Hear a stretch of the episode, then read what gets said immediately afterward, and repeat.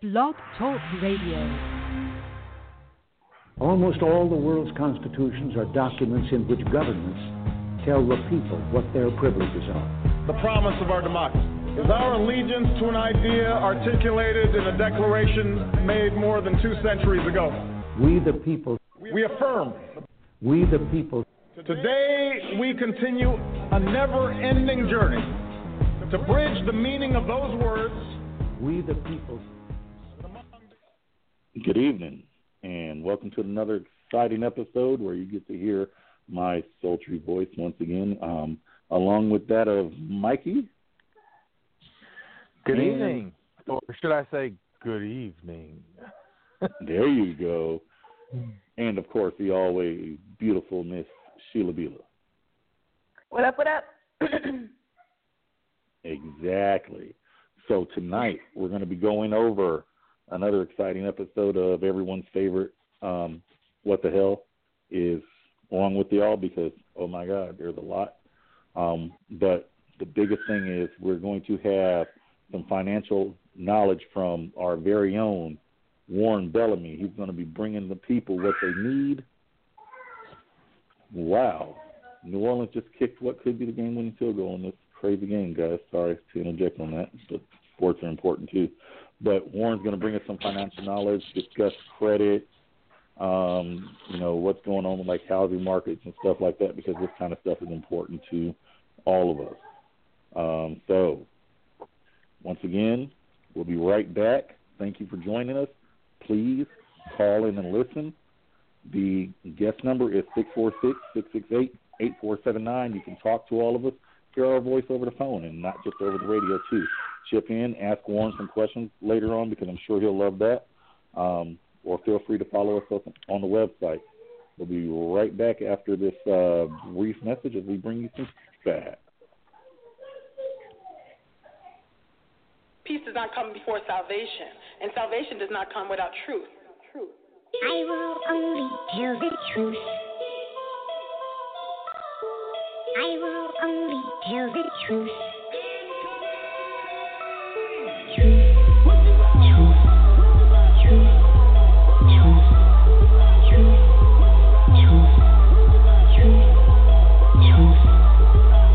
People wonder is he woke or just a new slave? Oh, religion, he just covered it with new change. Trapping out the church, he ain't really fake. He divisive, he don't rep the king, he just want the back. Ah man, now they acting like I'm suddenly political. Told me shut my mouth and get my checks from evangelical. Boy, my mama raised me on but the credit went to Elvis. No, you never knew that. No, you think I'm too black. I just think I'm too real. I grew up on Tupac. You grew up thinking that the Panthers was some terrorists. I grew up hearing how they fed my mama eggs and grits. They say you should follow in the steps of King. I say you forgotten how they shot him in the streets. I ain't really changed, it's the same old rebel, still a radical. I'm passionate, it's just another level. AT told me I should fight back. They don't like that. Just know if you rock the boat, you better have a life raft. BJ told me I should fight back. They don't like that. Just know if you rock the boat, you better have a life raft. Woo. People cannot abide by truth. They prefer fantasy over reality. I am for truth no matter who tells me.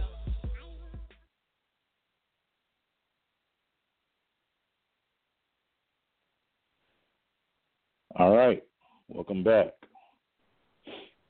So, like I said, we're going to kick this episode off with our, you know, what in the hell is wrong with y'all? Um, because we've had a very exciting weekend, or a very exciting week, I'm sorry, leading to this weekend.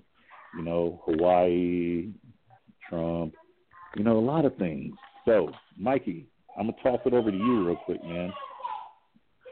All right, so um, then I'm going to go back a little bit earlier in the week because I'm sure we all have a lot to say about what happened yesterday with Hawaii. Uh, but so earlier this week, there was um, several things that sort of flew under the radar um, that sort of led up to the Hawaii thing.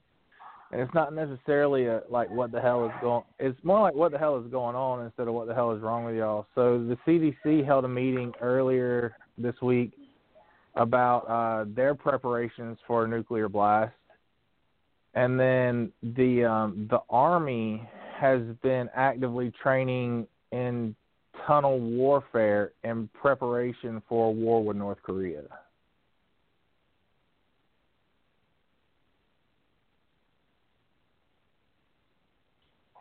So that sort of um Oop, don't mind my child in the background. Yep. So that's sort of that's sort of like a precursor as to sort of what led up to um to to Saturday, uh yesterday morning, um when when the whole Hawaii thing went off. So I guess my thing is I guess the official story is somebody hit the wrong button. Like that's really what they're saying now is that apparently they had two buttons and and the guy hit the wrong one. So I mean, how do you how do you make that kind of mistake? Well, it's an honest mistake. I mean, like, yeah, literally, I just was going for one button and accidentally hung up and had to call back in. So it can happen. you know, it's my first time ever Yeah. doing that, so now I feel so bad about the guy. Like, I can understand now. I hear you. Wow, that was wild. I've never hung up on myself. That's pretty good. That was Gotta be more pretty good. careful. Hey, that was good. Happens to the best of us.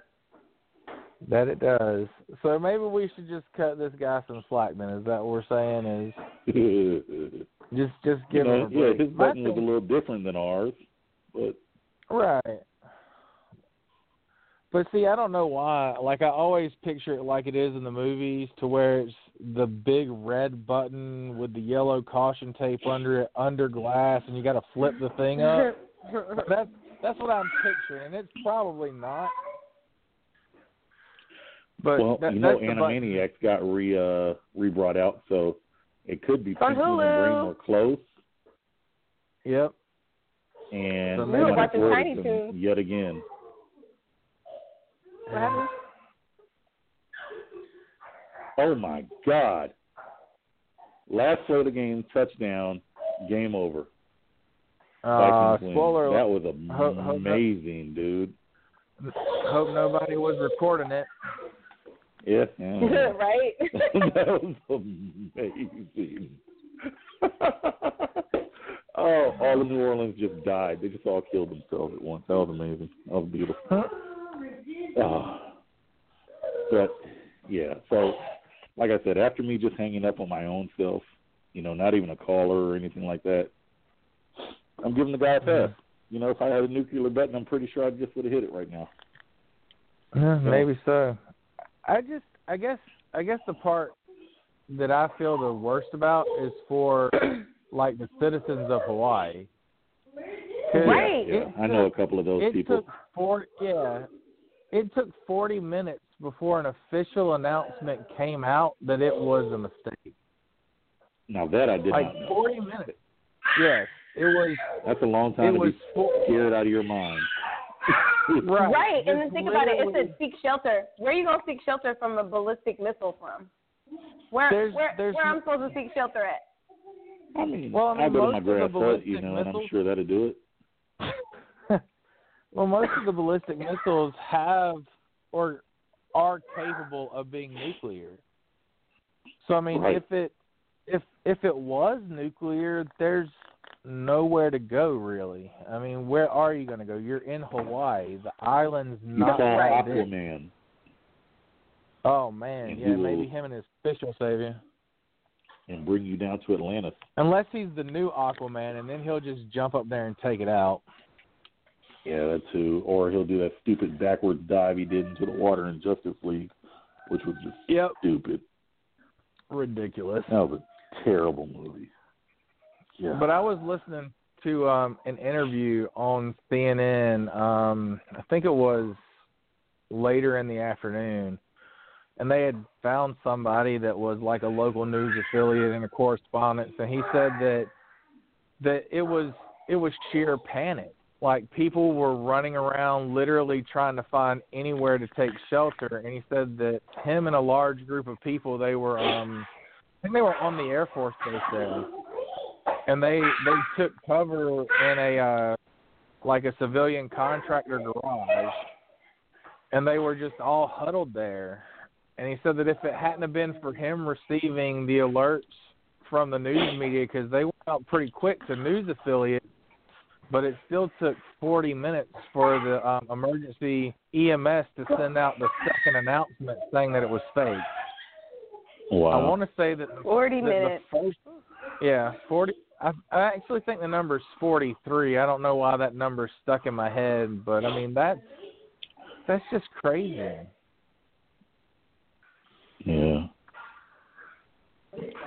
That's- now I will I mean- say though that the uh, I think the governor released something on Twitter within a couple of minutes, but unless you were actively following that person, you had no idea. Right.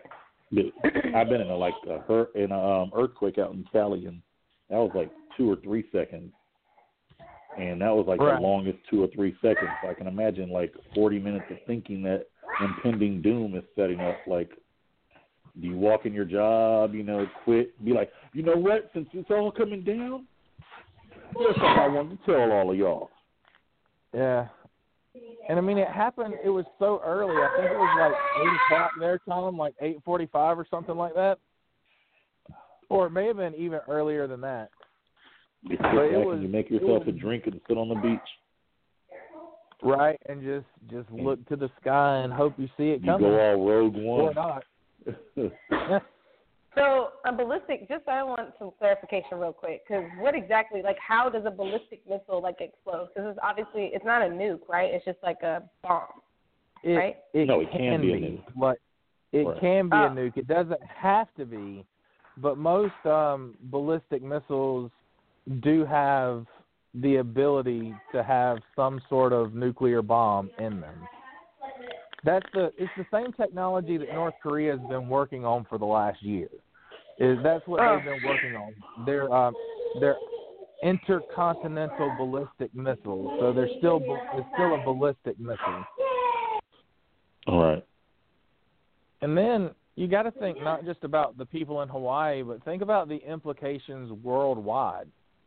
So if you Right. if you see that and you're and you're in China or you're in Korea or Russia or somewhere like that, and you're just the average citizens, and you see that Hawaii is under attack, like as soon as that missile hits and goes off, World War Three has started. Right. I mean, yeah, it's over. I mean, World War Three has started. It's going to be a, a nuclear war because you know, as soon as we get hit, we're starting to fire ours. So Even if they don't hit us with a nuclear war, we're going straight nuclear war on folks because we just can't wait to do that. Couldn't wait last time. There was no reason to go No. nuclear on Japan, but we wanted to test out our new baby, so Wow, that's messed up. I guess that's the story of America. good old American basically. history. Yeah. So Anyways, another what the hell news for uh for the evening. yeah, because here comes Sheila. Hit him with it, Sheila. So, so uh, my what the hell is um, I gotta I gotta touch on the H and M. Gotta touch on H and M. So obviously that's one of my favorite stores, and that's probably Oh. not gonna change. Personally, because I mean, you know, everybody shows shows their true colors every once in a while, and now it was H and M's turn. Um, I, I think it's crazy that it got past so many people because I feel like you had to. This is a person who picked the wardrobe. Then it has to go. well, who picks the clothing material? It goes past marketing. It goes past. I mean, the photographer, the mom who let her, the child model this her for the mom of the little black boy and the little white boy. Because I mean, I mean, I'm sure it happened in the same vicinity, the same day, whatever.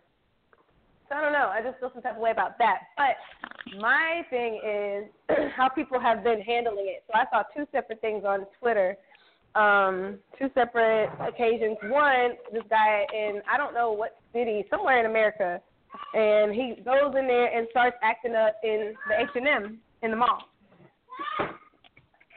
Now, um, that one, I think he just went in there. He was just acting dumb, like act talking, you know, like so where's the shirt at? Where's the sweater at? You know, just acting ignorant in the store.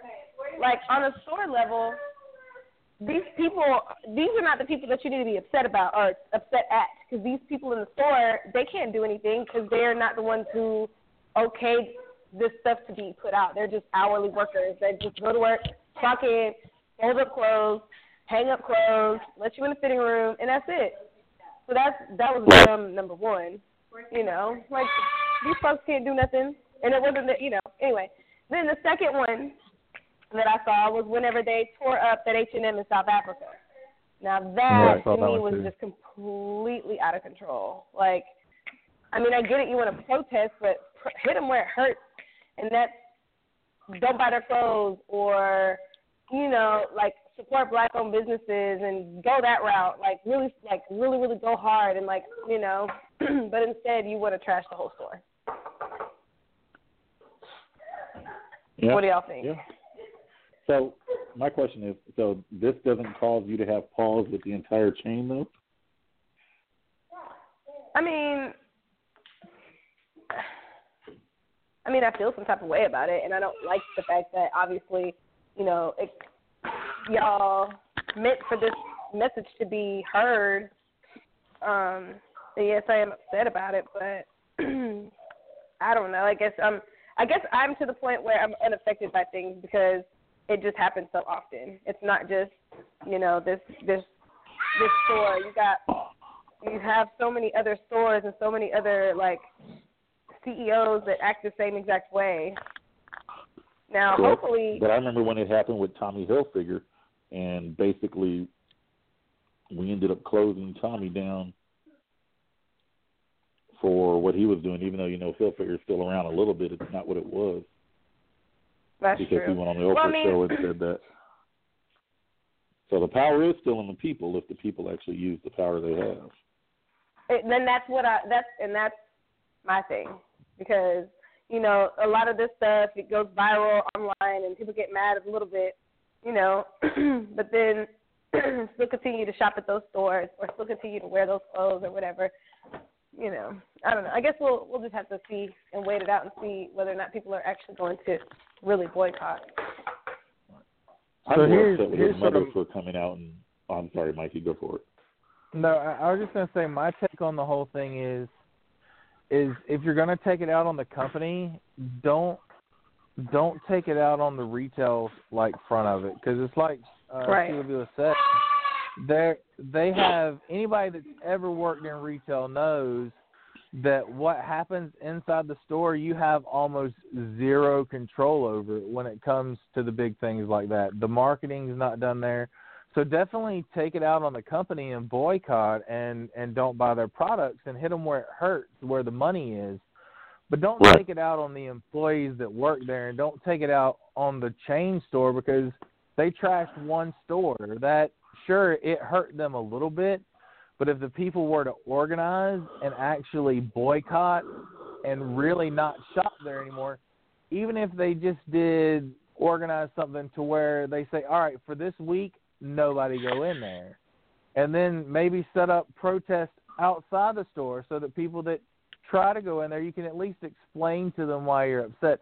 But don't go in and trash the store. That's just, it, it Okay. seems juvenile to me. It's So, it's full-on juvenile and it's boycott. ignorant and almost it's you're almost pro- proving them right. Almost. You know what I'm saying? Yeah. Like You- You're not helping with the stereotype. right. Right. But boycotting is that not hurting the employees also? Either way, the employees are going to be hurt. I don't agree with what they did in the side of the stores, you know, acting out in front of the employees or destroying the property because, you know, like you said, now you're actually, you know, perpetuating a stereotype that we don't need to perpetuate that is also, Right. you know, put upon our heads in the first place. But either way, the employees are going to be hurt. I feel bad for them, Well- but it's like at the same time, this kind of thing, if if people are not held accountable, if companies and corporations are not uh, are not held accountable, they're going to continue to do it. You know, whether it was Sony, whether it was you know uh, Dove, whether whatever company it is that keeps doing this stuff, if they are not held accountable by the consumer base, and not just black folks. I mean, white folks should be outraged that somebody would think this is okay as well. Right. You know, so it, it, it's it, it's got to be a combined effort in order to basically, like you said, hit them where it truly hurts. Otherwise, than that they don't care. You know, you trash a store, they don't care about that. That didn't hurt them whatsoever. That's called insurance. Right. I was about to say they're insured and they have all kinds of like protection for that. Right. That's a tax write-off. That's You got- vandalism. Right. They're gonna make more money because they all the stuff they have marked down and everything. They're gonna go in there and lie about what's in that whole store that you just trashed. like, well, you know, we had that special limited edition thousand dollar coat over there. Can't believe what happened to that jacket. So you know. Let me throw this out there too. Let me throw this out here too, and it's just something I just sort of thought about. So there's, you remember the old saying, "There's no such thing as bad publicity." Right. I wonder, I wonder if they really. It's like Sheila said. There's no way that it could have got past that many people, and not one person stood up and said, "You know what? I think that's offensive." Right. well, unless And- there's just no black people in that lineup, obviously. Well, Well, now again, I it's get back to my point that I was going to make. His mama let this go on. Then she said she saw no problem in it, and what she saw was was you know euros because she ain't in America. So Yeah. you know she saw the money. She did see those you sold your kid out or- for some money. That to me is just despicable. It's like Yeah. all these people are like, "Oh, I'll do so and so and so for money," you know, and, and, uh, and they could have called me the biggest monkey they want. It's like, really? It's like you know how how low will you go for some dough? But again, like we always Well- say, it's always about the money. It is. Yep. Unfortunately. That's who I'm more mad at than I am H and M because your mama sat there on the set and just watched and said, "Oh, you go, boy." right. Yeah. How much did they give him? Right. Right. So you, you, that's yeah. For me, she's more of the reason I sat back and said, What you in know, the hell? Because I'm like, wow, as you're a little kid. It's not like it's a grown man up there wearing this, you know, shirt. It's a little Mhm. kid. Everybody's mad at the store, mad at everybody else. They need to drag his mom out and beat her behind. Because she the one. Right. And then other people are like, well, if his mom doesn't mind, then why is everybody making a big deal? Because it's it, it's a it's a racist thing where people black folks have been called monkeys. That's why it's a big deal not only that, but the fact that his shirt said, you know, whatever about the jungle, the monkey in the jungle, but then the white guy's shirt said that he was the one that conquers the jungle. Yep. Yeah. Survivor of the jungle or something like that. And then Yeah. his is a tiger on it. Okay.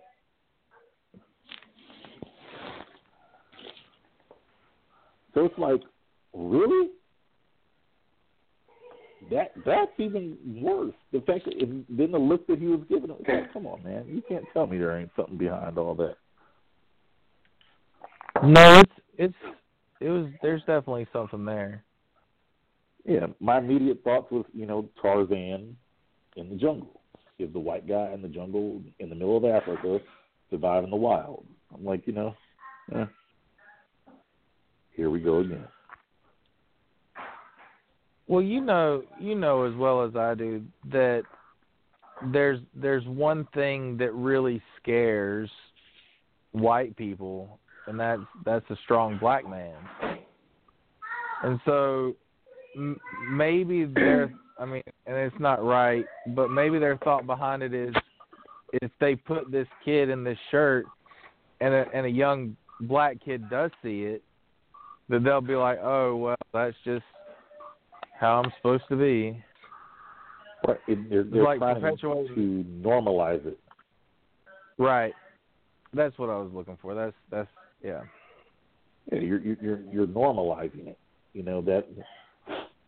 And since we're going to get to Trump, I'm just going to start the transition now. It's it's like everything he does to normalize racism now.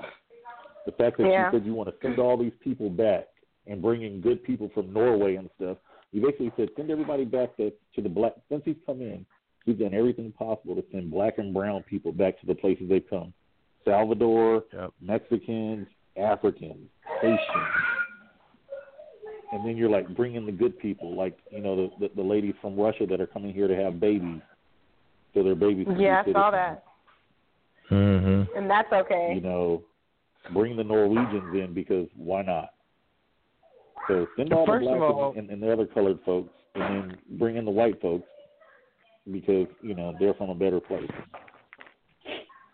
The Norwegians aren't coming. Let's just be real clear about that. Their country is set up Right. so much better than ours. They are oh not my God, coming. they So they can hang that up. No, They're staying. I would never leave If- Norway if I lived there. Right. If, if anything, we should be immigrating there, not Right. the other way around. I think I actually seen a tweet about how many people, um, because Tomi Lahren retarded self was talking about um, the S hole countries and whatever. So somebody Mhm. retweeted her and said exactly how many um, like expatriates are living outside of the U.S. Right. Well, not only that, It was like but 3.2 this mil, country or it's like 8 point something million people. this country was founded because they were leaving their whole countries when they left Ireland Mhm. and all these other places like that that they were getting away from poverty and famine and disease and everything else to come here for the land of opportunity. But you know, I digress and don't want to look at that either because you know that don't make sense and we don't want to do that while we're on the air. Yeah. Good job reining Oh. yourself in. I got one more um, WTF or WTH. Either way. Same E- either way, just, de- just depending on how bad it is. So it's pretty bad. That's why I said WTF. So um, I don't know if y'all saw this. I think this happened today. Yep, it did. So um, the Pegasus Airlines flight was derailed off of um, onto a cliff edge today. So this happened in Turkey. Yeah.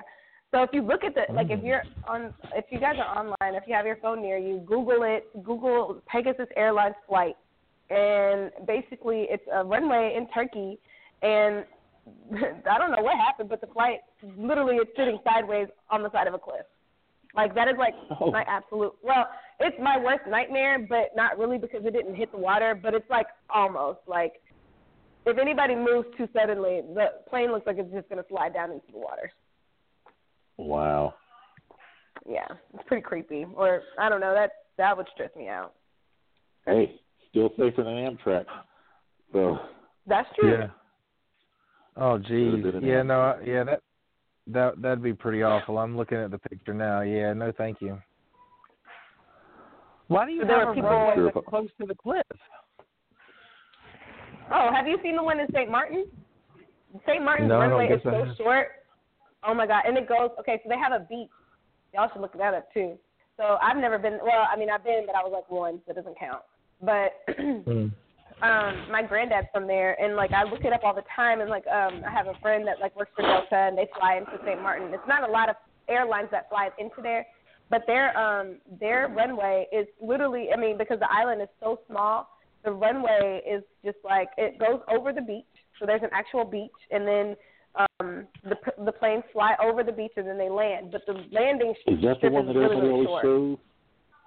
Probably, yeah.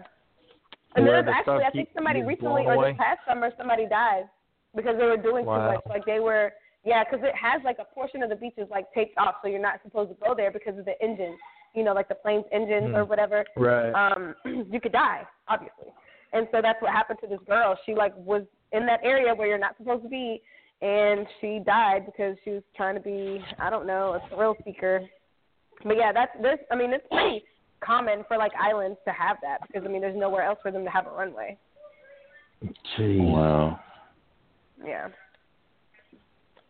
So uh, it's a pretty large plane though. A 737. Yeah, that, yeah. that's yeah. Yeah, see, I'm not even gonna look at the pictures because I don't want to be afraid to fly. Thank you. Mm. Yeah. So um, I do got you know one more thing, um, or a couple more things. I'm sorry, but uh, apparently the president of the 15th largest corporation in America, which is Pilot slash Flying J, who I won't go get gas from anymore, openly called African Americans greasy niggers in front of the sale team. They then Wow. sang a racist song and called them, you know, called nigger lovers, which I listened to the link from the song. It's a real song, and it's pretty bad. Wow. So that Wow. same team also own uh, the people that own the Flying J also own the Cleveland Browns, by the way, which you know their team is trash, so it probably explains a lot. But yeah, so this is like a huge company wide thing to where you're just chilling and you're comfortable enough to say you know all these greasy niggers and, and then sing "Nigger Lover" as a song, and everybody's like, "Yay!" Like, wow. So there's that. Mm. Yeah. I mean, who who thinks that's okay? Apparently, a lot of people because they all sat around and sung it. I don't. It it And then when you doesn't it doesn't feel like. like Mm, I'm sorry. I, Yeah. That that struck me. I'm sorry. I, you know, I'm white. Just in case nobody knew, I, I, I am I am white. I am a big fat white guy in the middle class, just just trying to survive. And I will say that I I have family members that I am ashamed of, and they don't always refer to people as nicely as they should, and they use that word, and and it it bothers me. Now, I will say most of them are are from another generation to where that was just what they were called, and that does not make it any better. But at what at what point, like, it's 2018 now.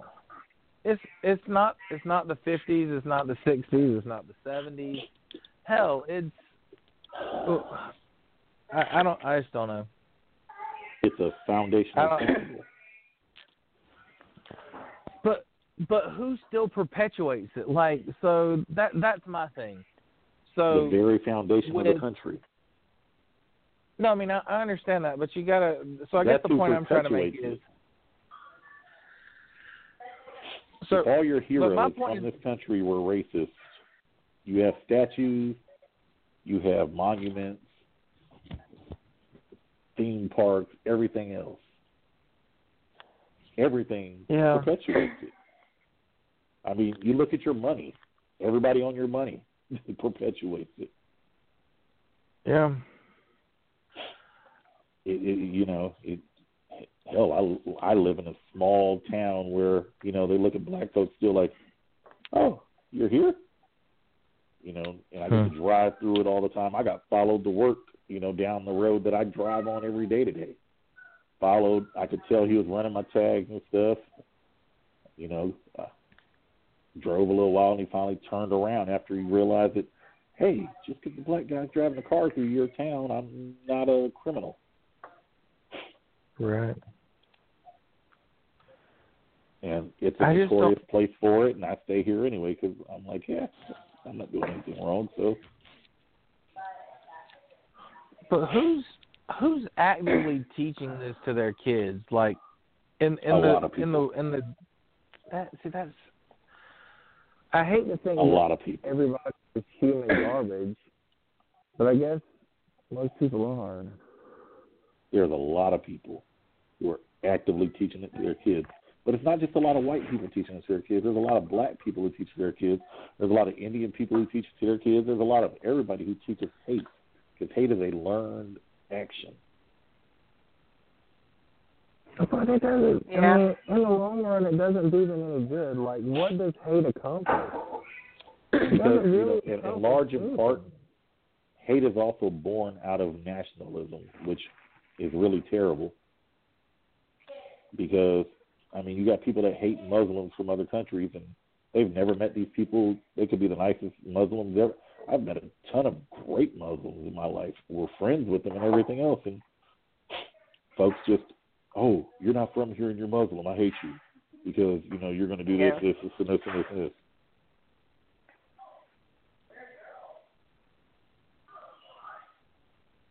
Nationalism. Anytime you got the isms, the isms are normally bad. Yeah.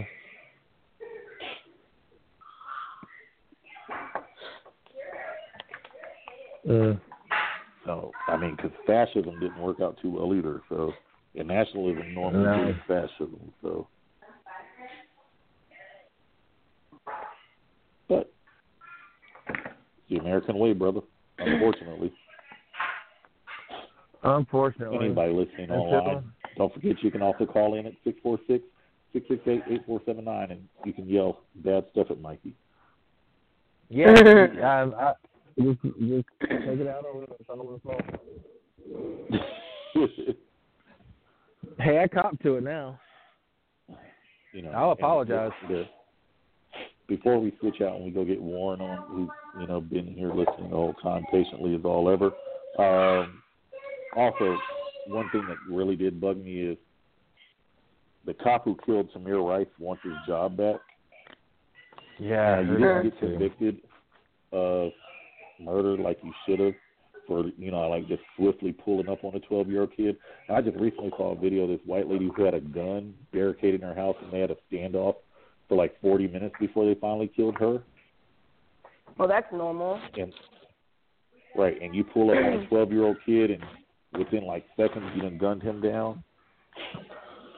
Don't apply to go get a job somewhere else, man.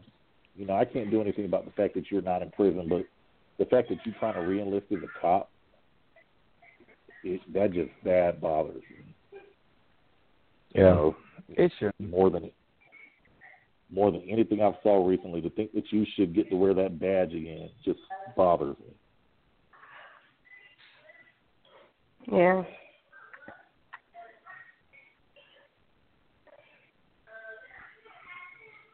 So The hate but, is real. You know, yeah, because if that man gets to go back to work and you know the uh, the the prospect of him doing this to somebody else's son or daughter or anybody else is just terrible.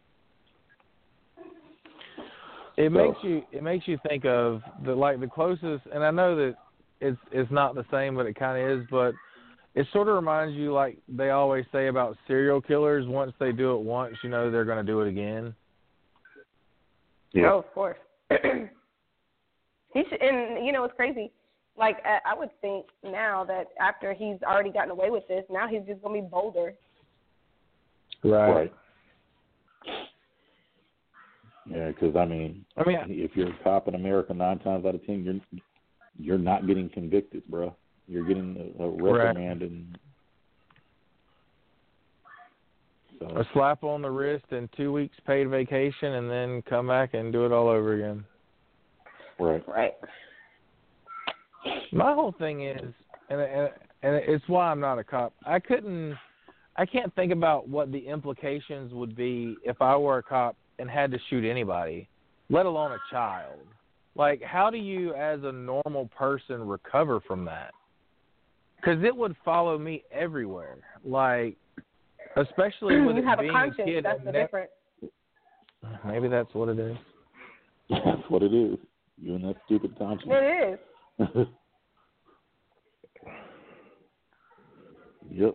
You, you have a soul, a, a spirit, a you know, an actual wanting to of seeing your fellow man, you know, succeed and do good and live, and you know, you rationally think. These are all things that work in your that don't work in your favor when you want to be, you know, an evil person. So. Mm.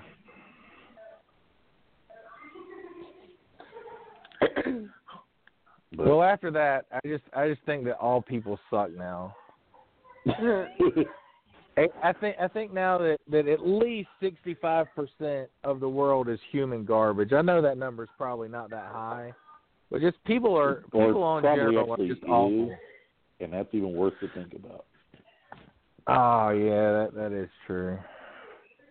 Mm. Yeah, just and I, I remind everybody, everybody thinks that, that this is a a shot. Remember, Hitler convinced an entirely an entire country full of people it was okay to murder a bunch of other people. Hell, the United States did it when they wiped out the Indians. They did it when they enslaved, Right. enslaved Yeah. black folks. They're worse than almost everybody else at convincing people that it's okay to wipe out other people. They're doing it now with with Arabs. So you know they make you think it's okay to just go in other people's countries, invade them. They need our democracy. We're going to drop bombs on them and give them our democracy. Matter of fact, we're going to name the bomb democracy before we drop it on them. So. Yeah. Or liberty or freedom. One of the one of those three names are going to be Yeah, on there. they need one of those guys. So Yeah, we're going to give it to them, one way or the other. and they're going to love it. Right. Uh, sad, really. Mhm. All right, so let's take a break, and then we come back. We're going to get to Mr. Warren Bellamy, um, and we're going to talk some money, man, because we need to make some, we need to save some, and some of our credits kind of, you know, jacked. It needs extra work, and we need to do that too. So, give us a few minutes. Check out this Marvin, and we'll be right back. Oh, and don't forget to call in six four six six six eight eight four seven nine.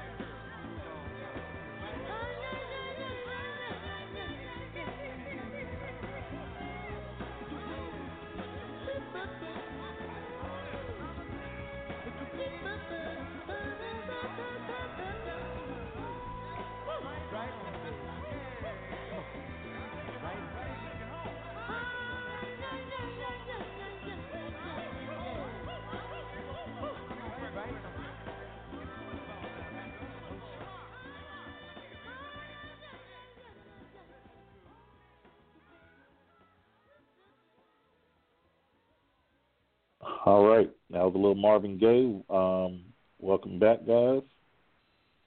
And now, as promised, we have Mr. Warren Bellamy on here to drop some financial knowledge, um, some good stuff about credit, you know, things like that. Uh, if you want to call in, it's six four six six six eight eight four seven nine. You can ask him some questions.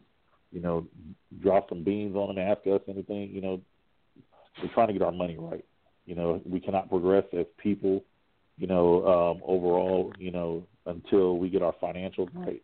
There's a gap between the haves and have-nots, and a lot of it's because of the people suffering from a lack of knowledge, man. So, um, with that being said, Mr. Warren Bellamy, how you doing, sir? Good, thank you, thank you. How's everybody doing? Doing Good. Great. Good. So, Well, all right. before we get anything, I'm just gonna let you go. Have at it, bro. Okay.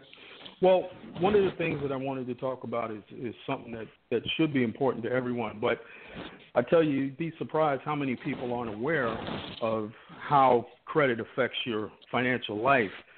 Um, as a as an underwriter and risk manager, I, I see it all the time. And one of the things that underwriting allows me to do is it gives me firsthand insight into how decisions are made and and how those decisions affect consumers. You got to understand when you go to a bank and you apply for a loan, any any type of loan, it could be a car loan, could be a mortgage loan, home equity loan, any any kind of loan, personal loan. They don't look at you as Mr. Smith or Mr. Jones or Mr. Williams or Mrs. Davis. You're a risk. That's that's what you are. And how good of a risk you are will determine whether they'll lend to you. And if you're a bad risk, they won't lend to you. And I can tell you that having a bank, having a home bank, when I, when, when, I mean by a home bank is a bank that you bank with, a bank that you have direct deposit with. You've been with them for, who, God knows, five, ten, fifteen, twenty years. Got all your savings with them. You figure you go to them for a car loan, it should be no problem, right? I bank with them. You, you're my home bank. Shouldn't be an issue.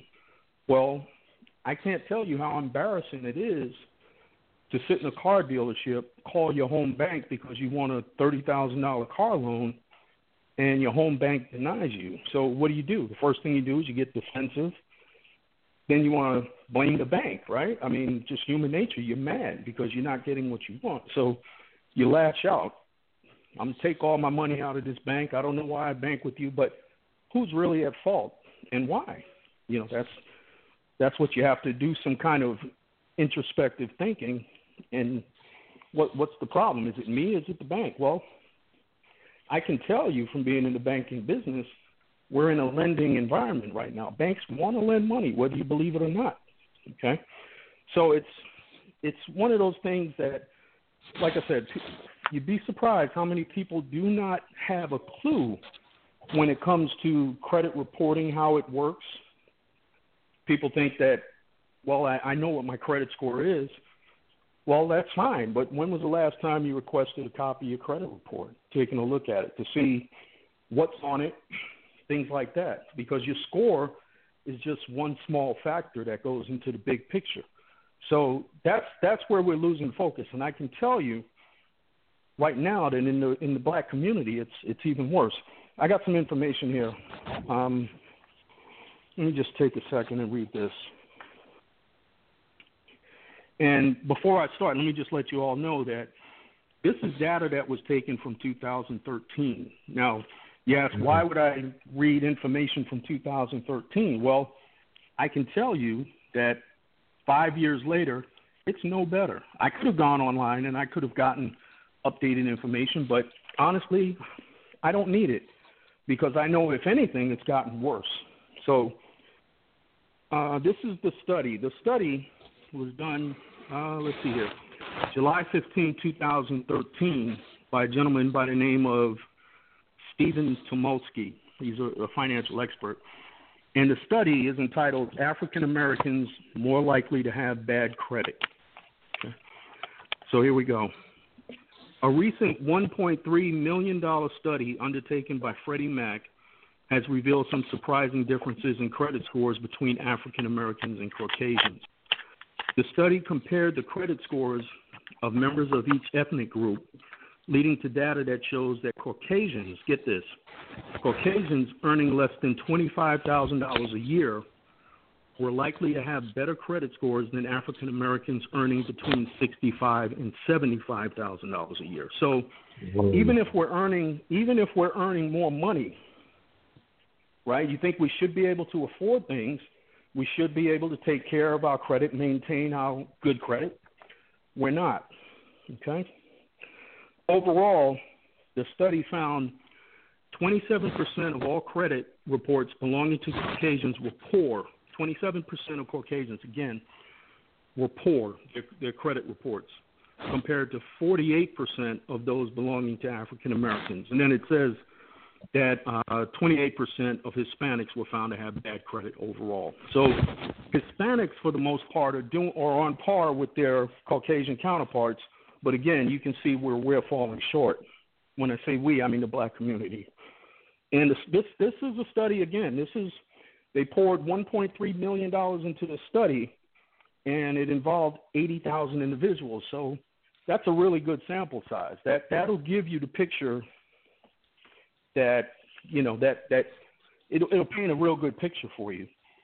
So another thing that I found important is this. Now this this is from a website called creditcards.com. And this this is a little more telling when it comes to applying for credit because you walk into the door into a lending institution and like I say, for, for a lot of people, it's hit or miss because we're not keeping up with our information. So we don't know. A lot of times, we don't know whether or not we're going to be approved. It's like it's like taking a shot in the dark. But this particular study says that minorities, okay, minorities are less likely to have access to credit than white Americans. Again, this is from 2013. It says 20% of whites did not have access to credit cards compared to 47% African Americans. And again, they, Latinos about 30%.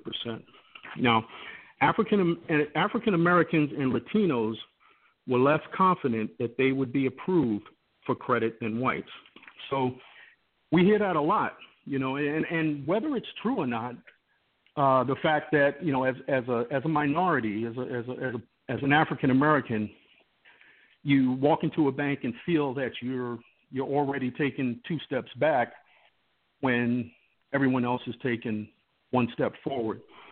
So again, African Americans and Latinos were less confident that they would be approved for credit than whites. In 2013, 67% of whites were very confident or somewhat confident that they would be approved for credit, compared to 45% of African Americans, and then again 53% of Latinos. Then it says while 19.5% of whites were not confident that they would be approved for credit, 28% of African Americans were not as confident. So that just leads me to believe why are, why are we so why why aren't we confident? You know, why why what what is the problem within our community that we have to feel like again we're walking into a lending institution and basically we're saying to ourselves I, I got no chance right so what happens is especially when you're dealing with car dealerships because car dealerships regardless of your credit they want to sell you a car all right and, and, and they'll find financing for you now instead of being able to go to your bank if you had good to excellent credit and getting that anywhere from you, you've seen the ads out there 0.99% financing to let's say a decent finance rate, maybe 6%. So, what dealers are able to do is they have a network of lenders that they'll go to and they'll get you a loan for the car, but you may end up paying 16%, okay, which means more money out of your pocket. The higher the percentage rate, everybody knows, the more you're going to pay, okay?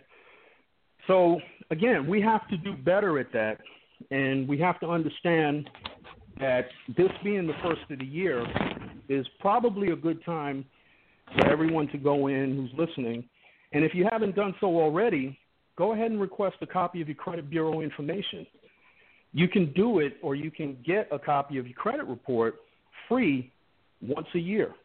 you can either go to the credit bureaus. Again, there's three of them: Experian, Equifax, and TransUnion. You can write to all three of them once a year, and absolutely for free, they'll send you a copy of your credit report. And then what you need to do is you need to take a look at your credit report, learn how to read your credit report, look for errors, look for things that can be disputed. Because if you have credit challenges, now what you have to do is make sure that you're reading the report correctly because one out of five credit bureaus contain incorrect information. So even things like your name, if your name is spelled incorrectly, you can dispute that. That can help you because anything that any credit that was that's on your report under that name that's incorrect, by law, if you send a demand letter to the credit bureau, they have to remove it, or they at least have to investigate it. So what you want to do is you want to have those deficiencies removed. You want to look for them, you want to understand them, and, and you want to work with work on them. You know, it's not hard. It's not hard. It may take some time for some people who have multiple credit challenges, but it can be done. And don't believe the hype out there when people say that a bankruptcy is the is the kiss of death because it's not. You can come out of a bankruptcy and recover from that very quickly and very easily if if you know how to do it. Good stuff. Okay. Yeah, so, I think you, so I, I think yeah. I was just gonna say, I think Go ahead, the nail on the head though, is that you have to know how to do that stuff.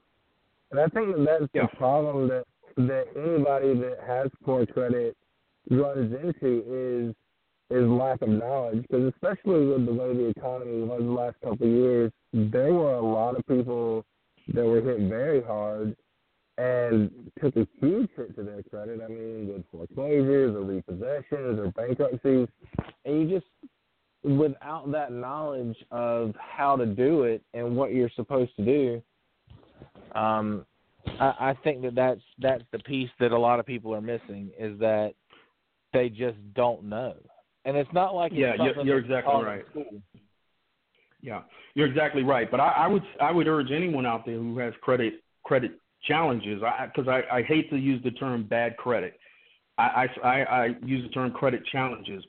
But anyone out there who's listening who has these credit challenges, there are plenty of credit repair companies out there that will do the work for you. That's why I said it's, it's a very easy process. So when you say, Mike, you know that people don't know how to, you know, what, what steps do I take to improve my credit score, uh, things like that. Let me just uh, just just uh, let your callers know that the best way is that there's actually five ways to improve your credit very easily. The first thing you want to do is just avoid new credit card purchases. You know, I mean, people out there are, and I understand that that life events happen. You know, that that there are emergencies within families, and with the way things are going right now, you know, not everyone has that emergency fund. They always talk about you should have an emergency fund in case something happens that you can go into and you know emergencies and and things like that. It could be something like uh you know, I mean nowadays if if your car needs four new tires, uh, my car or my I should say my wife's car, it's a BMW. Those those tires aren't cheap. You know, for for a BMW, for a set of four tires for a BMW would would run us about twelve hundred dollars. So you know, if you don't have it, if you don't have the emergent, yeah, because they have to run flat and you know all that good stuff. So Right. you know those tires are very expensive. So if you don't have the emergency fund set aside, a lot of people the first thing they do is they they whip out the plastic.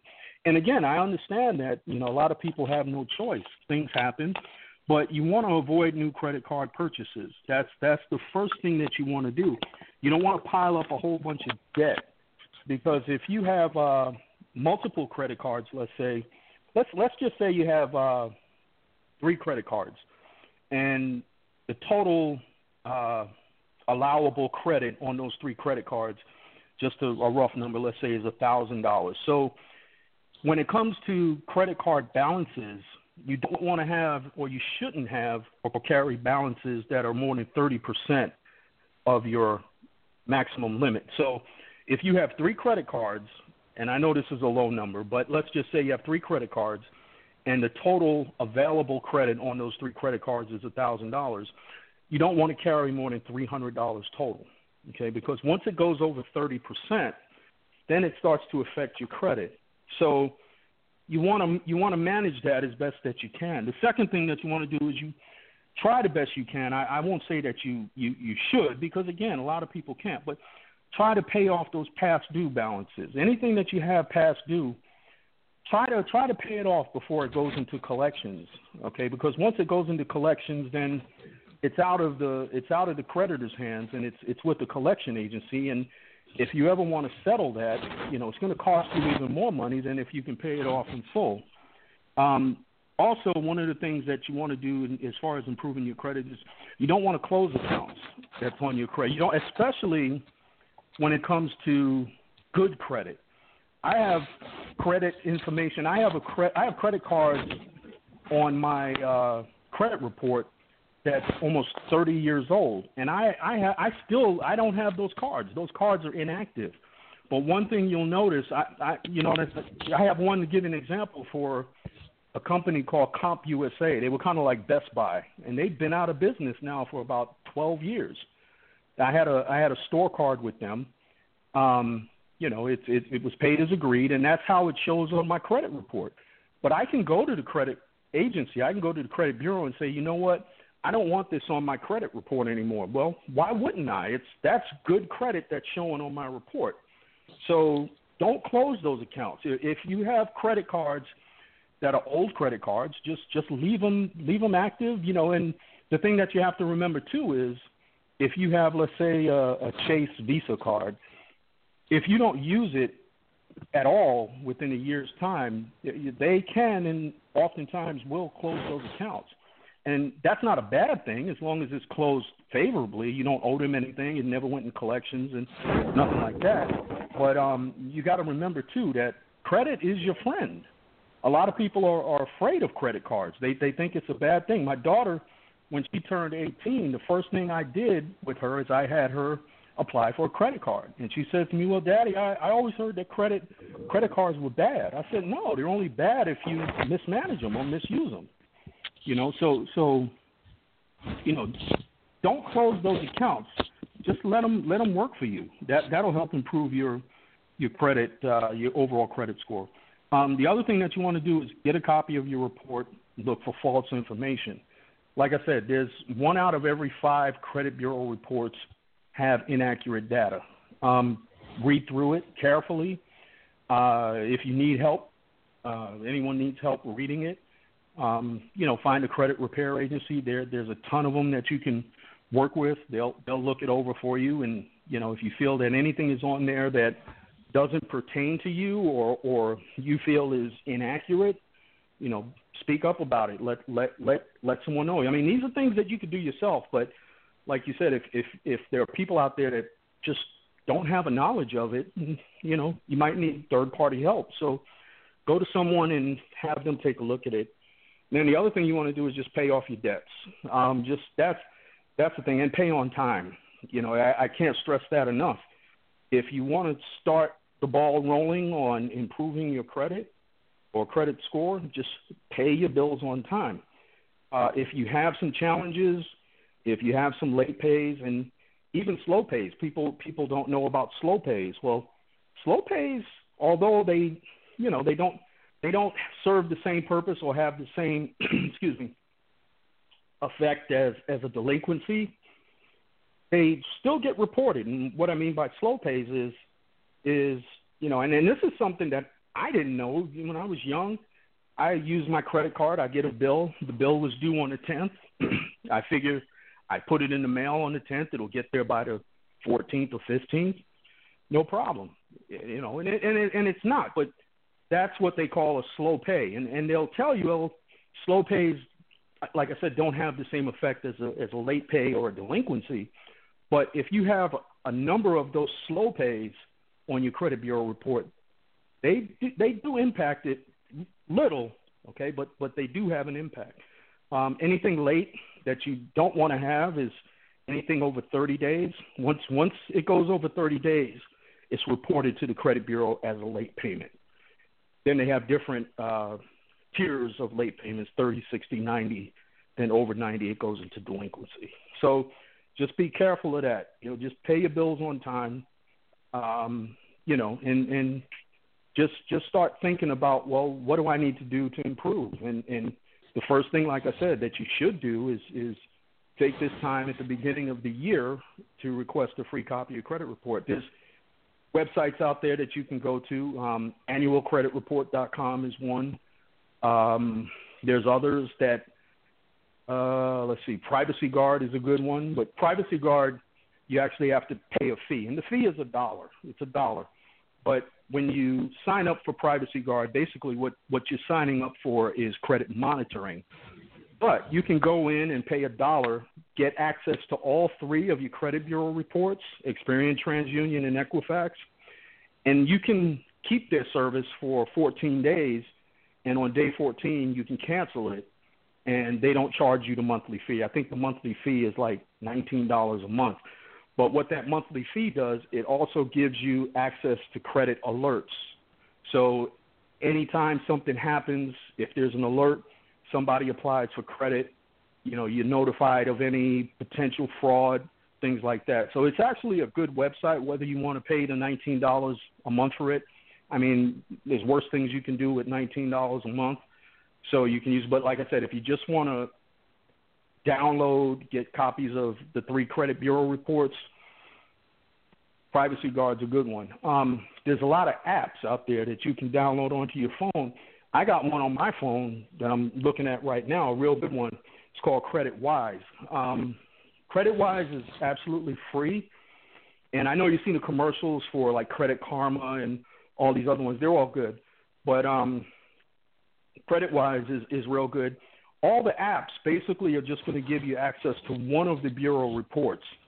So depending on which app you use or download, it's only going to give you access to either TransUnion, Equifax, or Experian.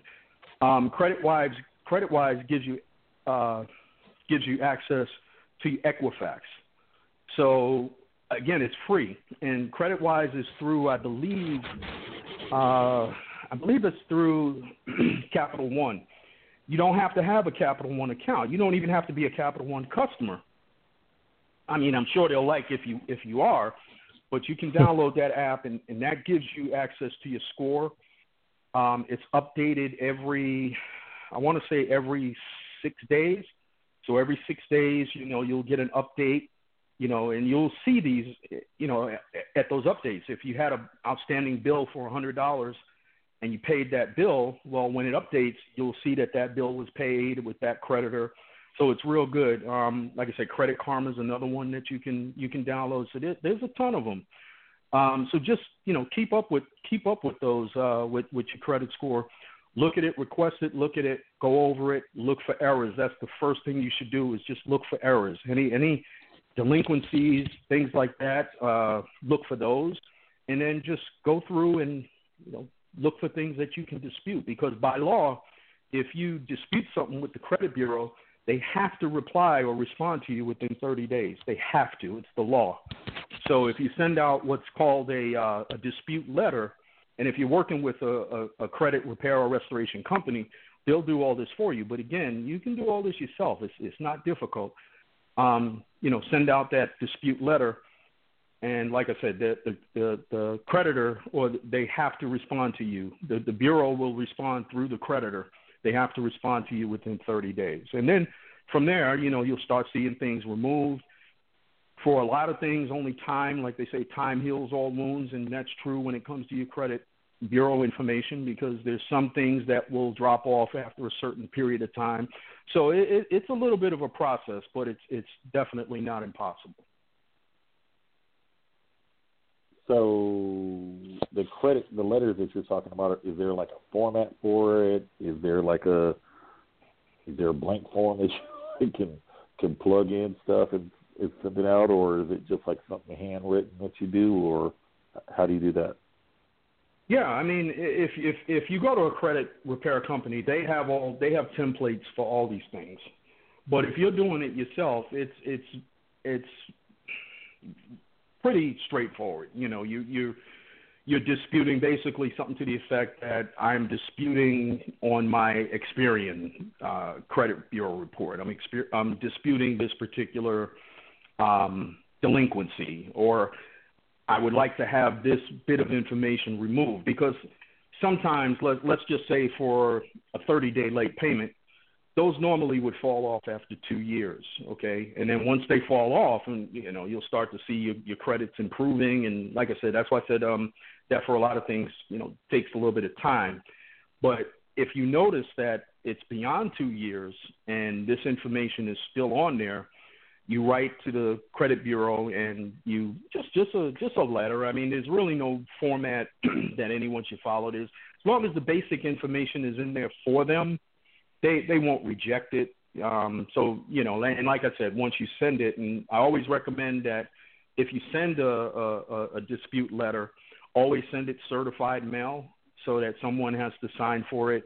Um, but believe it or not, the credit agencies are very good at working with um, you know debtors and getting this information removed um, because the burden of proof is on them. Once you put the burden of proof on the creditor, then they have to investigate. And and that's what people, you know, have to understand is the burden of proof, just like in a just like in a court of law, where the burden of proof is on the uh, prosecution. In this case, it's the burden of proof is on the creditor. So if you don't agree with something, if uh, something's in dispute, something's incorrect, now they have 30 days to investigate it. Um, if they don't respond to you within 30 days, they broke the law. This is all governed by the Fair Credit Reporting Act. So if they don't respond, they broke the law. And that's why a lot of times, if there's something on there that's kind of iffy to them, 99 out of 100 times, they'll go ahead and just remove it. That one time where they don't remove it is when they're writing you back within that 30 day period asking for more information. So there's no template or anything like that, no specific format, just as long as all of the basic information on the account in dispute is on there. Um, send it certified mail like you would uh, with any other you know letter that needs tracking, and like I said, they have to respond. And, and the So letter you send to the credit agencies, correct? I'm Not sorry. like the actual. You're sending it to the credit Yeah. agencies, not actually the. yeah, to the, credit company. agency. Yeah, right. Because the thing about the the credit bureaus, like I mentioned, there's three of them, and the other thing is when you go to uh, like freecreditreport.com or somewhere like that, they're going to give you access to all three. And other than go ahead and, and looking through, like I said, all of the data, making sure everything matches, your name, social security number, all the, uh, the all, all the credit information that's on there. What you want to do is you want to compare the scores. Now, gen, gen, genuinely or generally, you don't want to have a variance too big. I, I've seen some where someone had their Experian credit report said they had a credit score of 710. Equifax said 715, and TransUnion had them at a 640. That's that's a red flag right there. If you ever see anything a variance like that, that's a red flag. There shouldn't be maybe 15 points out of tolerance between the three. If, if Equifax has you at a 710, Experian has you at a, a, a 715, and TransUnion has you at a 7 hmm, 718, that's fine. But anytime you notice that there's one of the scores that's out of balance like that, like I said, it's it's usually a, a difference of about 15 points. Start looking at that credit report because I guarantee you that something on there is incorrect. Now, the thing is, you have three credit reporting agencies, but not all of them report the same way. So that's why you're gonna, you know, you may see a difference on there. And like I said, as long as it's within a 15 point tolerance, that's okay. So outside of that is is when most likely there are problems that definitely need some attention. Is speaking of um, errors on the credit report, are there any sort of industries that aren't allowed to report to your credit? Mm, well, Like aren't allowed. Well, the- yeah, I mean things like um you know, like like uh, utility companies, you know, it, it, things like that. They don't they don't report on on credit. It's basically you have revolving debt, which is going to be like your um, uh, uh, your credit cards. Okay, that's your revolving debt. Mm-hmm. Then you're going to have your um, uh, what's your mortgage debt? So home equity, home mortgages, things like that are going to be on the mortgage, your mortgage debt. Then you have things like um, revolving, or I'm sorry, installment debt, and that's like your car payments. Those those are things that every month you're going to pay the same amount. Usually that's that's a car payment. If my car payment, my first car payment was two hundred and twenty-five dollars my 60th car payment in a five month loan is going to be the same amount. It, it's not going to change unless you re-amortize or do something like that to change it. But for the most part, those are the three that you have. And then you have things like that show up on your credit report also, like student loans uh, show up on your credit report. Um, a lot of people are hit with medical collections uh, because of the, you know, not having health care. Well, a hospital is not going to turn you away they have to treat you, but you're going to walk out of there with a ten thousand dollar bill, and nine times out of ten, it's going to go into collections. So that gets on your credit report. But I can tell you that from an underwriting standpoint, um, if I come across or when I came across a medical collection, I'll give it another look. You know, I, I'm more concerned with your consumer credit because we understand, like I said, that things happen. You know, um, it could be a spouse that had a catastrophic illness, cancer, uh, you know, God forbid, you know, things like that, where you can walk out of a hospital tens, if not hundreds of thousand dollars, you know, in, in arrears, because, like I said, they can't turn you away; they have to treat you.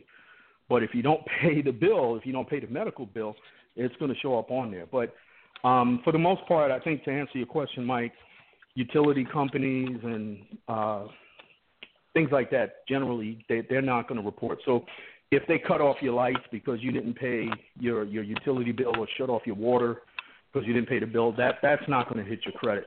I can tell you what's killing us more than anything, as far as like I said within the black community, but I, I, I venture to say throughout, what's killing us right now are these cell phone companies. Cell phone collections are killing people right now because they're jumping from cell phone plan to cell phone plan. And if you change from Sprint to Verizon and you broke your contract, now you owe Sprint a thousand dollars because you're still paying for those phones.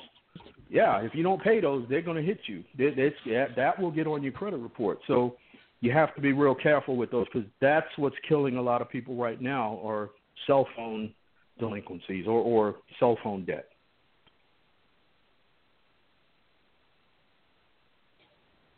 Huh. Uh, yeah, yeah, yeah. I I can tell you, I see that all the time.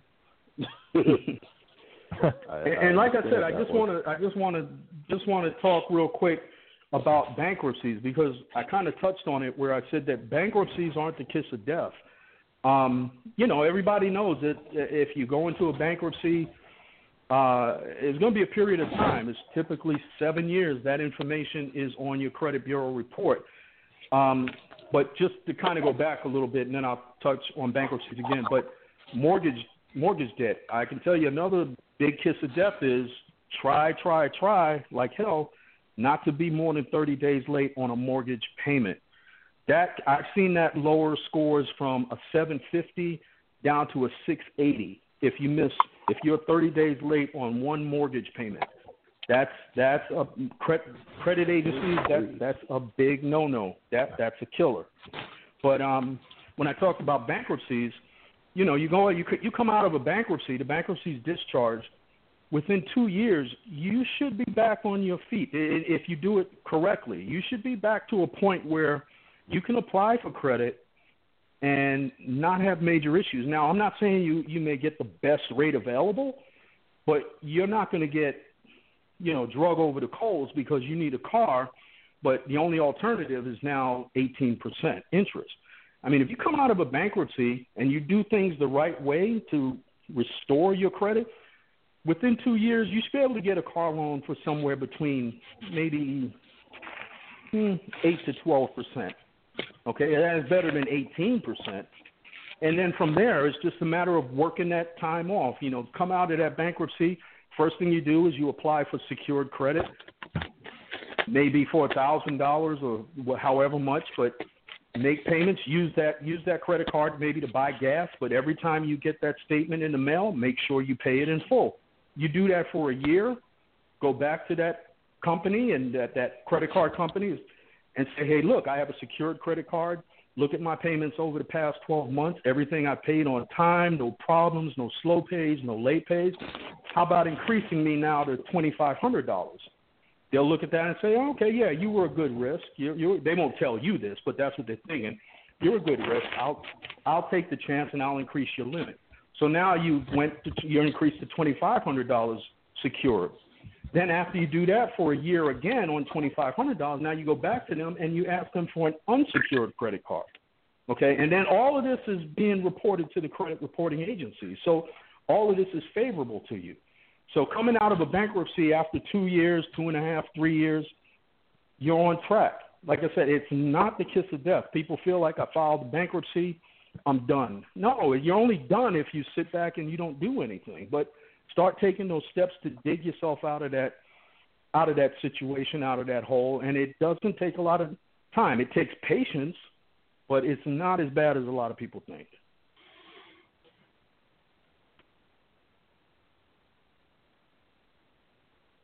So I'm sorry, I couldn't take myself off of mute. Um, is it better to go to like say like Capital One of those guys, or try to get something from your own bank in that case, or does it matter? Whoever takes you takes you. Well, it, you know, it's it's always nice if you can go back to your own bank, but I can tell you that you mentioned Capital One; they're very good. Um, another bank or lending institution that's very good is Discover. Um, they're very good if you're coming out of a tough financial situation, um, like a bankruptcy. They're they're two two of the best that I know of um, that will help you you know get back on your feet. I'm not necessarily saying that they will help you get back on your feet, but you can you can work with them and and get you know take the, take the right steps to get get the ball rolling again. Capital One and Discover they they have some good programs. Um, you know as far as secured credit. Now when I say secured credit, that means that they'll send you a credit card, but you have to give them your money. You give them a thousand dollars, they'll send you back a Visa or a Mastercard with a thousand dollar limit. So basically, you're giving them your money. They'll send you a card. That's what I mean by secured. Because right now, remember, you're you're coming out of a bankruptcy or you have credit challenges. You, you're you're you're not a good risk. So what they're going to say to you is, well, prove to us that you're a good risk. Give us your money. We'll give you a card. Use it like a credit card. Okay, and then we'll see how you do after, like I said, a year or so. Go back to them. Hey, I did this. You can see, you know, you got my information right there in front of you. Paid every month on time. In fact, I sent y'all payments, you know, a week before the due date or whenever. Can you increase my unsecured limit? I'll send you another fifteen hundred dollars so I can get a twenty five hundred dollar secured card. Then, like I say, you do that for a year. Then now call them back and ask for an unsecured card, meaning basically just a, a regular credit card. Okay, so that's that's how you you know coming out of a bankruptcy shouldn't be that much of a problem. Like I said, unless you if you you know take the correct steps, know how to do it, it should be pretty easy. Okay, what about an actual Hey, like Warren. personal loan or anything? I'm sorry. Personal What you got, loans, personal loans are harder. Yeah, personal loans are a lot Okay. harder because um, you know everybody needs a car. everybody, you know, for the most part, you need a car, basic transportation, get to and from work. So, but I can tell you from an underwriting standpoint, personal loans are probably the hardest to get. Um, you know, because like I said, that, that's kind of like, do you, you know, unfortunately, like I said, I said, things happen. You know, could be you need this personal loan to pay your child's doctor bill or something like that. But they're a lot harder. If if you need the money like that, I would suggest if you have equity in your home, maybe a home equity, something like that. But personal loans, uh, things like boat loans, motorcycle loans, RV loans, those are harder because those are luxuries. You know, you don't you you basically don't need a boat. I mean, uh, you know, everybody wants to have a boat, likes to have a boat, but that's a luxury, and, and banks underwrite that differently because uh, you know that's that's not really a necess- that's not a basic necessity. You can call a car a basic necessity nowadays, but a boat, a motorcycle, an RV, a snowmobile, you know, those aren't basic necessities. I mean, a snowmobile maybe if you live in Alaska somewhere, but for the most part, um, you know, uh, it's car is basic transportation. Even a motorcycle is looked at as a luxury from an underwriting standpoint. Hey Warren, uh, Wow. not to cut you off, but I've actually got a caller. Um, I've got Luke on the line, and he had a couple questions for you, so I'm going to go ahead and bring him in. Sure. Thanks again, Mikey uh, and panel, for taking my call. Good evening to you all. Uh, Mr. Bellamy, just wanted to ask a couple of quick questions, and then I'll uh, release the line just to hear your feedback. The first one is going to be you were talking earlier about credit repair agencies. So I wanted to know your opinion or your outlook on uh, paid or credit agencies that you would, would pay to do your credit repair versus one that is, uh, is offered for free, like maybe a government funded credit repair agency. And then also your views and opinions on uh, debt programs like uh, maybe the Dave Ramsey program or the Sus- Susie Orman program. So I uh, just want to put those out there and hear your response. Thanks. Okay. Credit repair agencies, um, you know, they're in business to make money. So, depending on because a lot of them or most of them are, are independent. These are people like you and me who run a business. So it depends on, you know, how much how much you're willing to invest in repairing your credit and what they charge because it's not it's not regulated or monitored. I mean, one credit repair agency can can charge you X amount of dollars, another one can charge you Y. So, but what I would do is I would look into that company, go to various websites, see how they're doing business. Um, if you know anyone, word of mouth is always good. But when you talk about like Dave Ramsey and Susie, Susie Orman, those are great. I mean, those are the experts. I mean, far be it from me to contradict them. Uh, you know, those those are the experts. So if you can, you know, venture into um, programs like that, because I know with Dave Ramsey, you know, he talks about a lot of times just basically starving yourself to pay off all your debt. I mean, if you can do that, that's great, and people do do it. I know they call up to his show and and you know they'll they'll scream into the phone, "I'm debt free," you know, and he'll ring a bell or whatever because this is what he, you know, this is what he, this is what he specializes in. You know, ha- this is what his preferred method is. Just, you know, eat bread and water for six months and just focus on paying off everything. And if you can do that, that's fine. Like I said, um, you know, they're the experts. So uh, I don't have any problem with that. If you can do it, that's great. And then they, people always say, well, I'm now debt free. I've been in debt. You know, I've been making minimum payments on credit cards for the last five years. And, you know, now I'm debt free. And, and that's what he, you know, people like Dave Ramsey and Susie Orman propose. But yeah, what they, what they preach as far as how to get out of debt, it's, it's, it's great. If you can do it, um, fine. A lot of times it could be a, a dual household where uh, both spouses work, so one spouse will concentrate on paying off all the debt. The other one, you know, pays the bills, you know, buys the food, buys the groceries, pays for the vacations, things like that. So if you can do it, that's that's fine. I hope yeah, I you know, answered it- all it's these questions. interesting. It's, it's, I'm sorry, it's interesting because you know my wife and I we actually uh, went through the Dave Ramsey Financial Peace University, uh, which, which of course you know Dave Ramsey is, is very faith based uh, in his his financial literacy program. Uh, and going through the program, of course, you know you have to pay for the program, which uh, for a while I was always kind of iffy on. Man, if I'm trying to get out of debt, why am I paying somebody who's Why already rich? Right, right, right, right. richer Mhm. to, to, to join Yeah. a program that's supposed to help me save money when I'm spending money. Uh, and Right. although it was a, a well, 13, 14 week program, which was pretty educational, I think different circumstances for different in- individuals or families, uh, you know, it kind of takes you a little while to get longer. I think we'll have to go back through the program again as repeat offenders.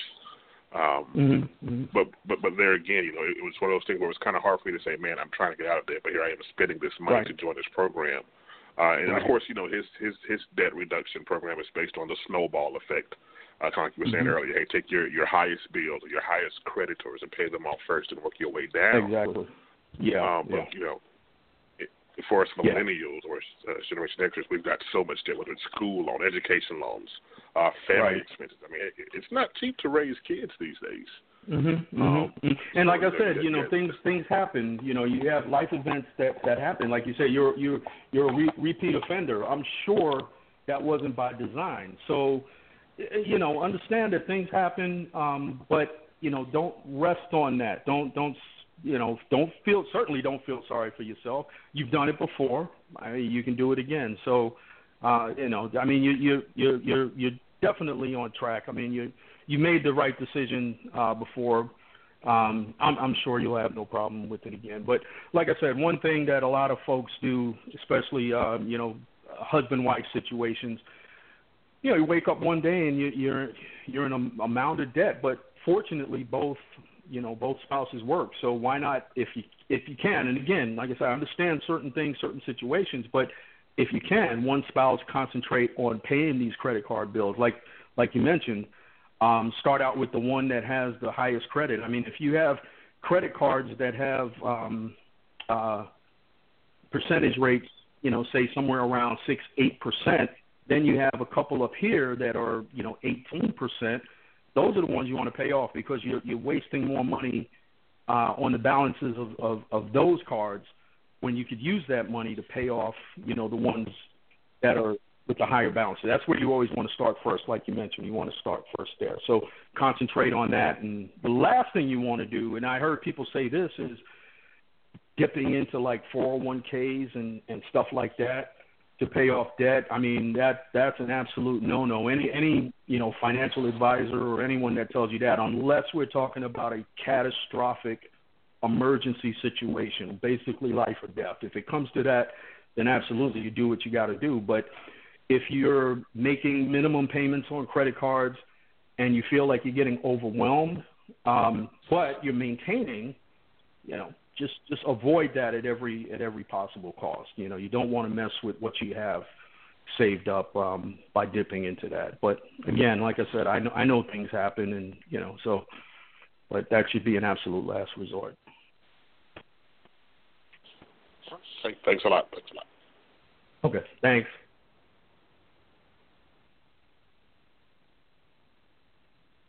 Cool beans. Good stuff. All right. That, that was yeah. That's awesome stuff. Sheila, you've been quiet. You got anything? Hey, sorry. Um, well, I'm actually just trying to soak it all in because, I mean, I have a lot of debt myself, and I'm trying to get myself out of it. But um, I tried the whole Dave Ramsey thing. Well, I kind of halfway tried. You know, it's just it's Mhm. like um, Warren said, it's just hard to really, you know, basically cut all fun out of your life and Right, right. everything down to the bare minimum. Like, I mean, you never know what can happen tomorrow. So really, do I really, really want to do it like that? I don't know because again, you never know. Like what if something happens next week and now you know, and I and I say what if because I'm a very I'm a mom. And um sorry, Dawson is talking. Um, On cue. Right, right. Um, but what I was gonna, I kind of lost my train of thought. Oh, well, I can't really cut out all fun. I mean, of course, there's things that you can do that don't really involve money, but you know, you don't want Right. to cut out all fun when it comes to your kids, you know. So Yeah. I guess that's kind of what I struggle with when it comes to my debt and trying to get things paid off and trying to decide like, all right, do I go out to eat or make a sandwich or you know, Well, one of the things that, that you can do too, or anyone can do, is depending on how many credit cards you have and how much credit card debt you have, and take the credit card that has the best uh, annual percentage rate or the best rate, and transfer the balances from the other ones to that one. So you're not paying on multiple cards; you may be only paying on one. Now that's assuming that you have enough available credit to do that. Um, if that, you know, if you have a bunch of credit cards, you got a thousand dollar balance on this one, a twelve hundred dollar balance on that one, uh, five hundred dollar balance, but you notice that all those interest rates are, or all those rates are higher.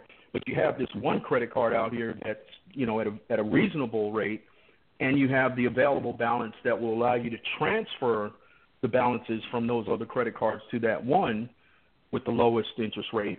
You know, that's something that you can do too. But like you said, with Dave Ramsey, it's like you hit the nail on the head. You're cutting out all fun in your life. You basically have no social life.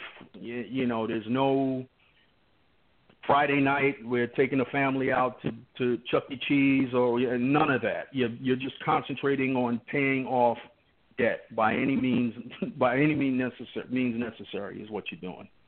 And not a lot of people can do that, but if you can, it works great for a lot of people. And a lot of people, you know, they love Dave Ramsey. I mean, he's he's great at what he does. Susie Orman's great at what they do, but you know, that's that's basically how their programs work, and and that, that's what they would like to have everyone do. Right.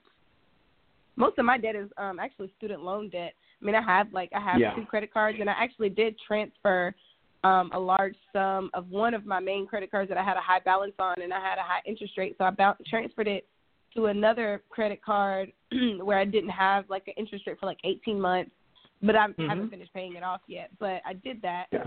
Um, so that helped me a little bit for a while, but most of it I'm paying like three hundred dollars a month in credit in Yeah. student loans, and that's really Yeah. what kills me. And it's like, you know, I've already um changed it to where you know it go, it's income based. So like you know it went down like a little bit, but it's still that's a car payment.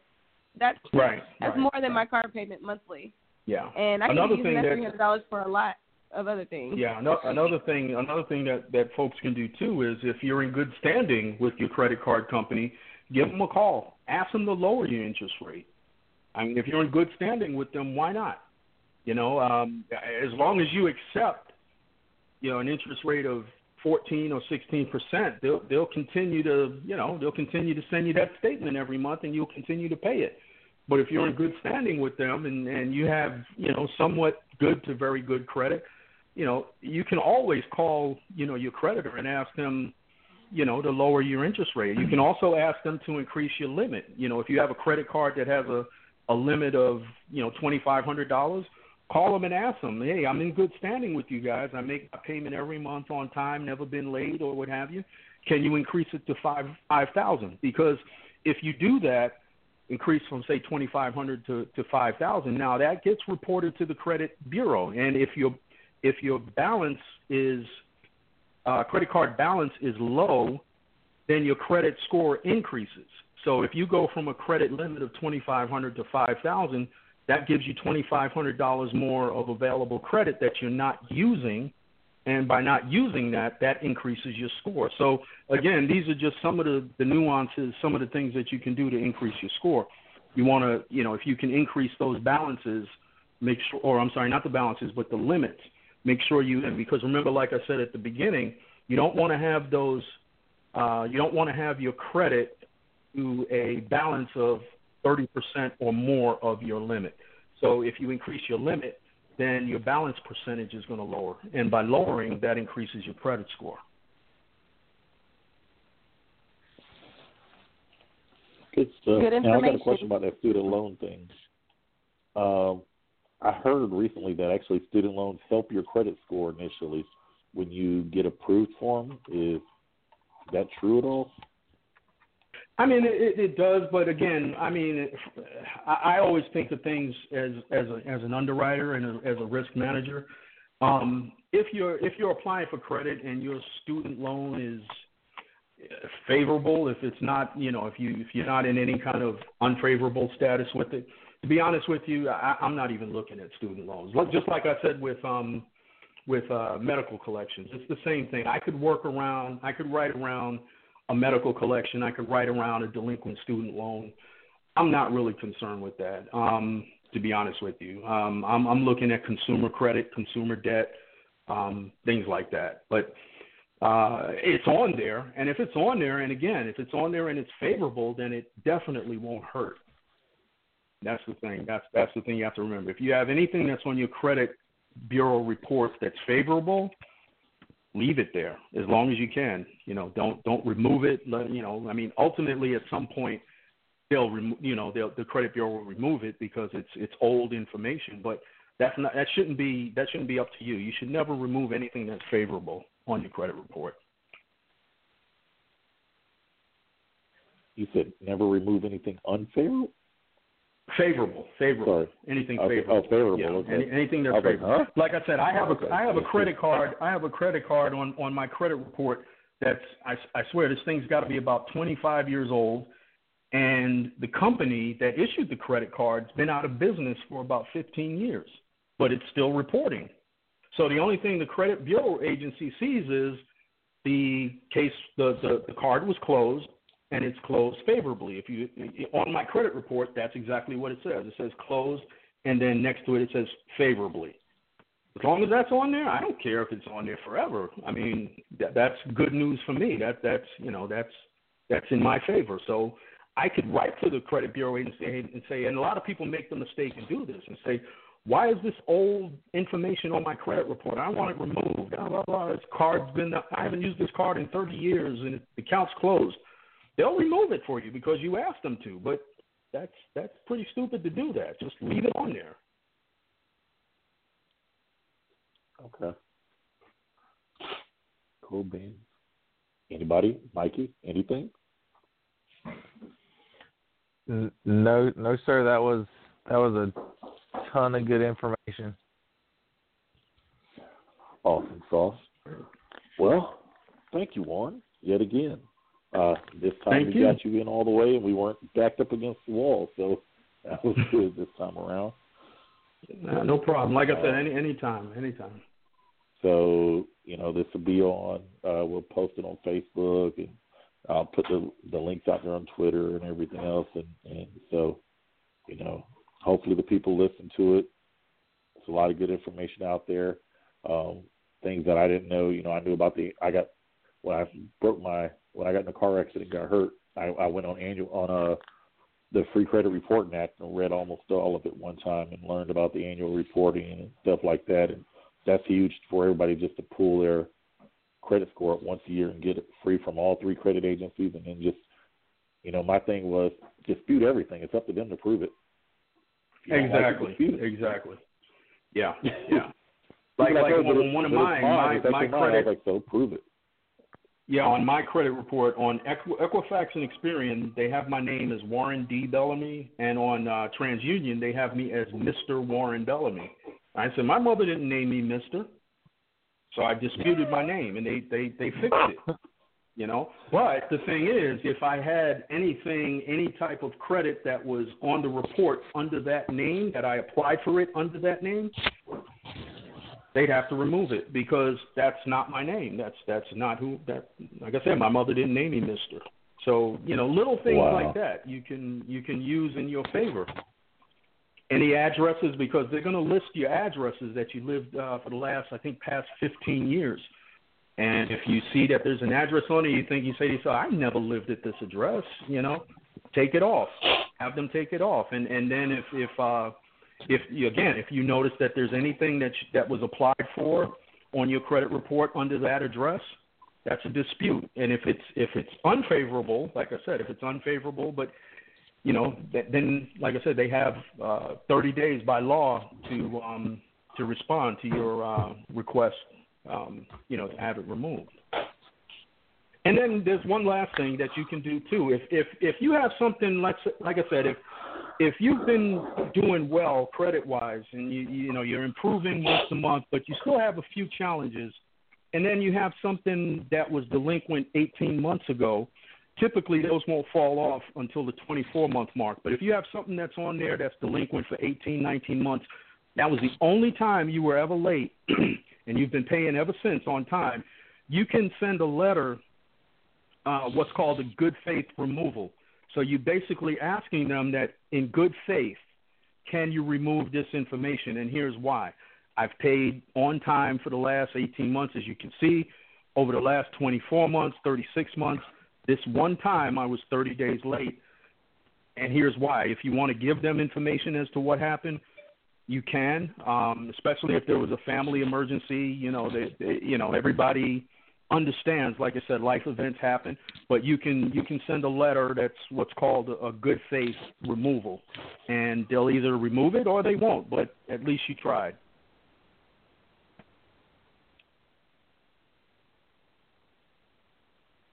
and that's good to know because yeah, it's happened. Mhm.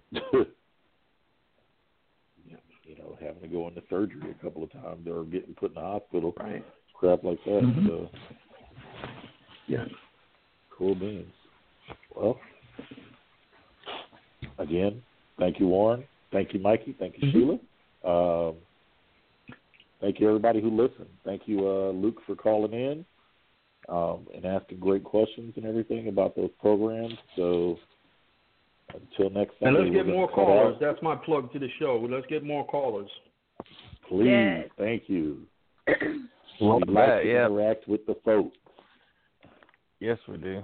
So, uh, thank you again, Warren, for for you know joining us tonight. We appreciate it, man. You got it. Okay. Have a good night, everybody. Have You too. All right. Enjoy it. We'll see y'all next week. Thanks, everybody. Bye.